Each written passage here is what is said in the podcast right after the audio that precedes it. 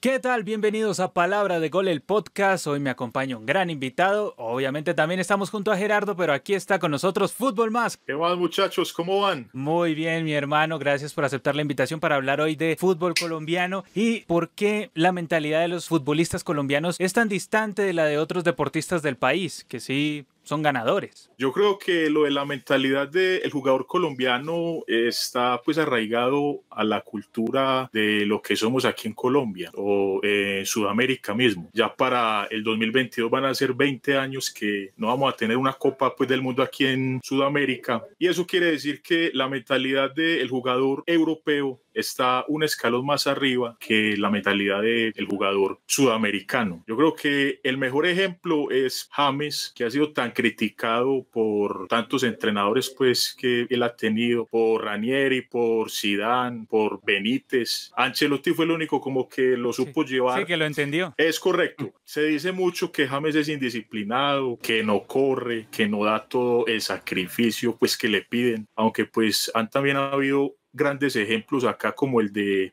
Falcao, por ejemplo, o el de Cuadrado, nos demuestran que sí se puede llegar a tener esa mentalidad de disciplina, sobre todo, que me parece a mí que es lo que más le falta al jugador colombiano. Gerardo, esos casos de Falcao y Cuadrado que menciona Fútbol Más son solo especiales, o sea, son casos que se dan una vez cada 10 años o, ¿O será que sí se puede ir por ese camino más? Eh, bueno, pues para, a primera medida pareciera que sí son como especiales, pero me parece que se puede llegar a ese tipo de regularidad, de excelencia. ¿Qué tuvieron eh, de distinto, Gerardo? Porque si nosotros miramos la historia de ellos, o sea, es, es una historia similar a la de los otros, pero ¿qué, qué es lo distinto luego en la formación de ellos? Yo creo que tuvieron la capacidad de reponerse porque, digamos, también hay que reconocer que ellos han tenido sus momentos difíciles. Falcao y Cuadrado justamente no me pasado muy bien cuando jugaron en el fútbol inglés, pero creo que tuvieron un tiempo de, de reivindicarse. Eh, Falcao cuando volvió a Inglaterra, al Mónaco, pudimos volver a ver al mejor Falcao en, en ese tipo de duelos. Entonces me parece que fue como, como esa especie de quitarse ese peso de encima, de quitarse las críticas, empezar de nuevo. Entonces, es, pues, es un ejercicio difícil porque pues alguien que alcanzó la cima como James en el Mundial del 2014, a veces como que tal vez se le puede decir, no, yo como me voy a rebajar a, pues, no sé, a tener que barrerme por un balón si yo tengo mis capacidades, si yo me gané algo.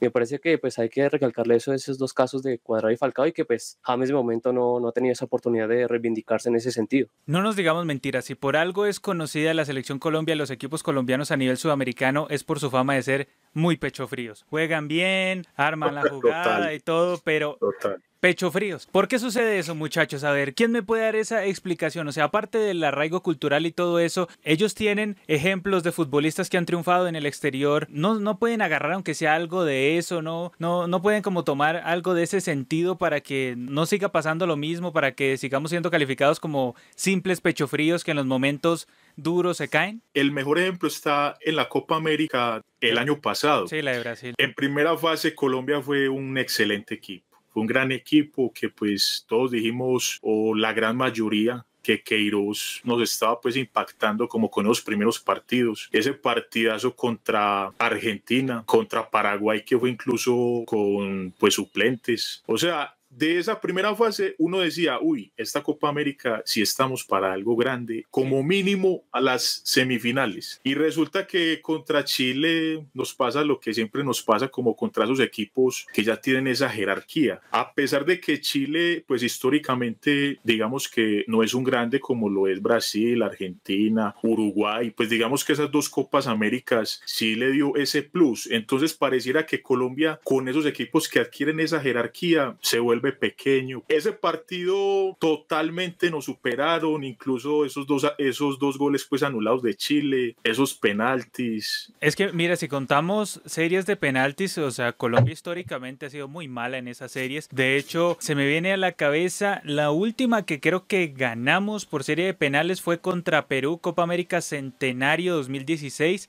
que fue la única en la que apareció David Ospina para librarnos en esos penales, pero de ahí para atrás uno empieza a mirar y las series de penales son fatales para los equipos colombianos. Cali en el 99 pues, la perdió ante Palmeiras, el Junior ante Vélez Arfiel en el 94 también perdió serie de penales, Colombia ante Argentina en la Copa América creo que fue el 93 perdió la serie de penales, Colombia ante Argentina en la Copa América de Chile 2015 también perdió por penales, entonces O sea, esto es amplio y es como si... Contra Inglaterra, contra Inglaterra. no más, ahí contra Inglaterra también. Entonces vemos que es como algo patológico y es como si al jugador colombiano le pesara demasiado eso y ya no se puede eh, ni contra Chile e históricamente tampoco porque recordemos que en la Copa América del 99 también nos remontó un partido que íbamos ganando creo que 2-1 y al final no lo ganó 3-2. Eh, entonces esto ya es viejo, es como si patológicamente el jugador colombiano se echara para atrás en el momento más decisivo. sí, claro, y, la mejor, eh, digamos, ejemplo de todo eso también fue en el Mundial de USA 94, que llegábamos favoritos, incluso contra Rumania, pues esa desmantelada contra el mismo Estados Unidos, cosas que nos pesan mucho. Yo quisiera añadir el tema de los técnicos, ¿no? También han tenido como su granito de arena porque, por ejemplo, en el Mundial de 2014 veníamos jugando de una manera con una formación ya de memoria. Y en el partido contra Brasil hay un cambio pues que aún no lo entendemos. lo, Mismo, lo mismo en, en Rusia 2018 que le salimos a jugar a Inglaterra de una manera pues rácana, eh, muy inferior, haciendo los inferiores cuando pues nos tardamos mucho en entender de que se le podía salir a atacar a Inglaterra y se podía vulnerarle. pero... Total, incluso los últimos 20 minutos contra los ingleses, Colombia fue muy, muy dominador.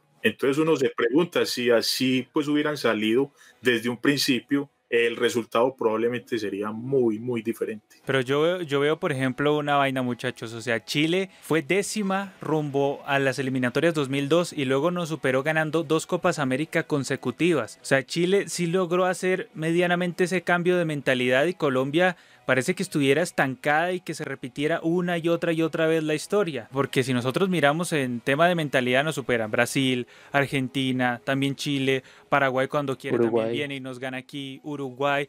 Entonces, o sea, como que se repite, se repite y no se toma algún correctivo. Incluso si miramos el año pasado nada más, otro que nos superó fue Perú, que pues llegó hasta la final al menos. ¿Y cómo le jugó a Chile? Contra Uruguay pues sí sufrieron, pero en los penaltis los ganaron. Esa es la gran diferencia. Eso es lo que nos ha faltado. ¿Pero ustedes creen que alguna vez sí tuvimos esa mentalidad ganadora? ¿La perdimos en algún momento o nunca la hemos tenido? Yo digo que los dos momentos más espléndidos que ha tenido la selección Colombia, pues obviamente fue en la Copa América de el 2001, que más allá que sí, que Brasil vino con un equipo suplente, que Argentina no vino. Eso pues, pues finalmente eso no fue problema de Colombia. Colombia hizo lo que tenía que hacer, hacer una Copa América perfecta y la hizo. Y en cuanto a el otro momento, yo diría que fue sin duda el de el Mundial de Brasil, donde hicimos pues un gran mundial, de hecho pues fue el mejor. Y yo creo que esos dos momentos han sido los únicos donde hemos estado a la altura de una selección de jerarquía. Ya de resto, generaciones perdidas, la de los años 90, ya sabemos pues todos los fracasos que tuvieron,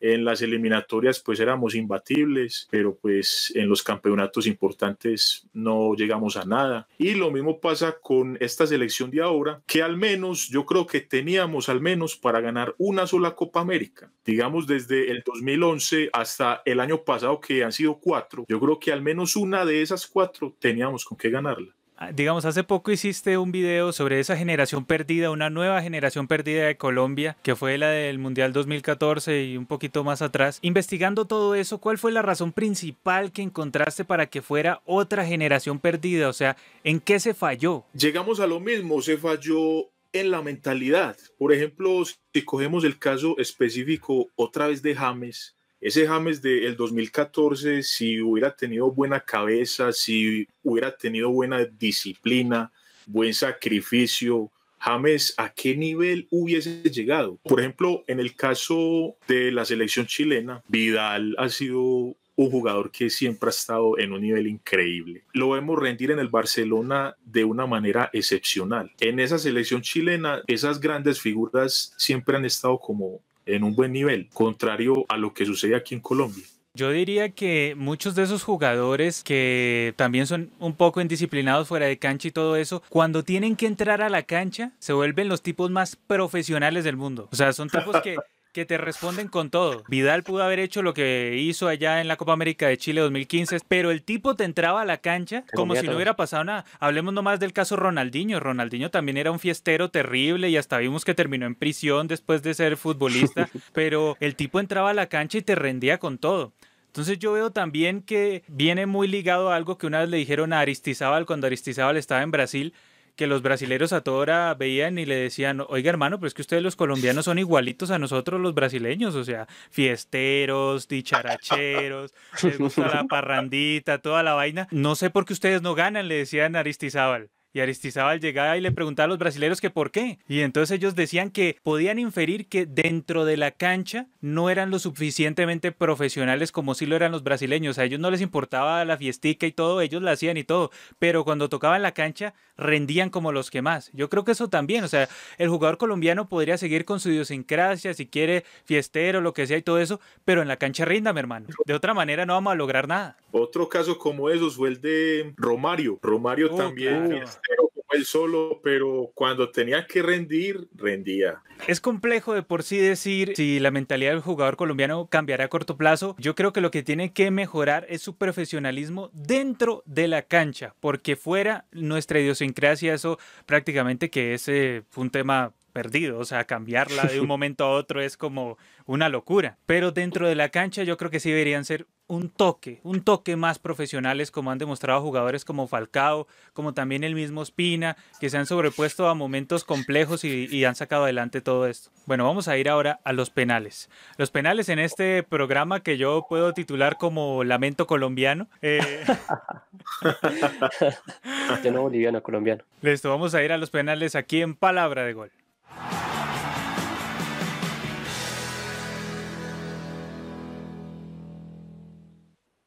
Vamos a hablar de tres pechadas de la selección Colombia. Vamos a ver si alguien se la lleva de, primer golpe o si terminamos en empate y nos toca ir al desempate. Entonces, yo les doy pistas sobre esa pechada y ustedes en 30 segundos tienen tres oportunidades para adivinar cuál de esas fue. ¿Listo? Listo. Arrancamos a la una, a las dos y a las tres. Esta pechada fue rumbo al Mundial de Rusia 2018.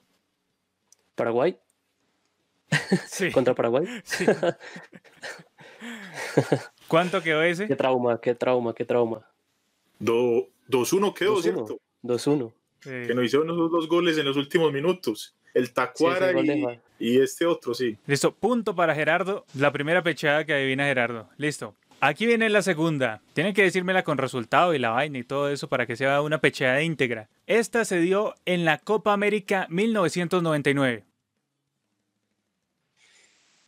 Hmm. Una pecheada cósmica. pecheada cósmica en el 99. Me acuerdo de Palermo, de, esos dos penales de Palermo.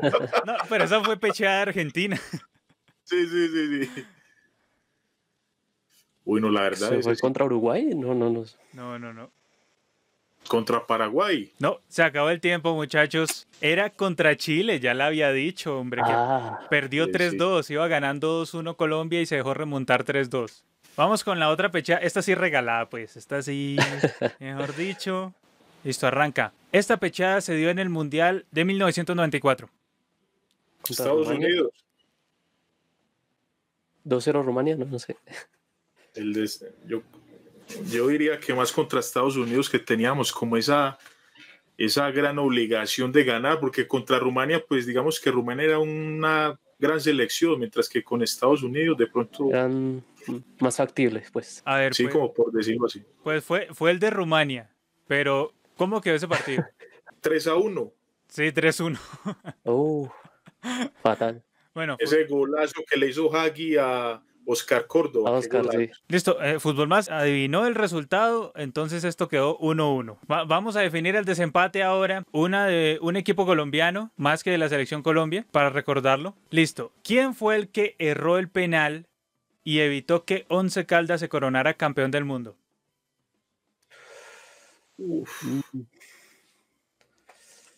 ¿Quién fue? Uy, así está. Ay, hombre. Mm.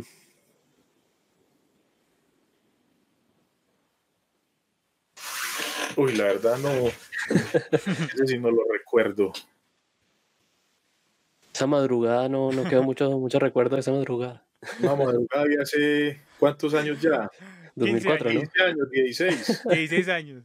Bueno, fue Jonathan Fabro, hoy en día en Líos. Y en esa época también en Líos llegó y votó ese penal que le hubiera dado el único título mundial a un equipo colombiano, ¿no? Una lástima, la verdad. A ver, me pienso otra pechada así. Ah, listo. Fácil. ¿Contra qué selección perdió Colombia en Bogotá rumbo a Corea-Japón 2002 que fue letal? Uf, ¿fue Perú? Muchos acusan que fue el arreglo que hicieron Argentina y Uruguay. Así como Fútbol Más dijo, pues tiene que ver ese arreglo que hicieron Argentina y Uruguay al final, pero es que no puedes perder contra Perú en Bogotá, pues, o sea, también.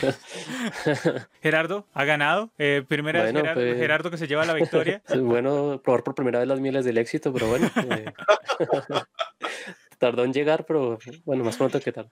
Toca invitar, toca invitar más seguido a Fútbol Más. No, que se toma revancha. Yo sé, yo sé si se toma revancha. de una vez. Ay, bueno, bueno. Hombre, me encantó tener a, a Fútbol Más aquí, como siempre también Gerardo aquí charlando todos de fútbol, Fútbol Más. Muchas gracias por estar. Muchas gracias a ustedes, muchachos, por esta invitación y fue un rato, la verdad que muy agradable. Genial haber estado con Fútbol Más al fin. Esa unión colombiana se sintió, se sintió el poder en este podcast y nada. eh, saludos a todos, espero que lo hayan disfrutado. Se sintió el antipoder. viniendo, Bueno, de, tal vez. sí, viniendo de colombiano solo hay antipoder en esta emisión. y bueno, ya saben, esto es Palabra de Gol, adoramos el balón, nos escuchan en Spotify, nos ven aquí también en YouTube, aquí adoramos el balón y como siempre, hasta la próxima.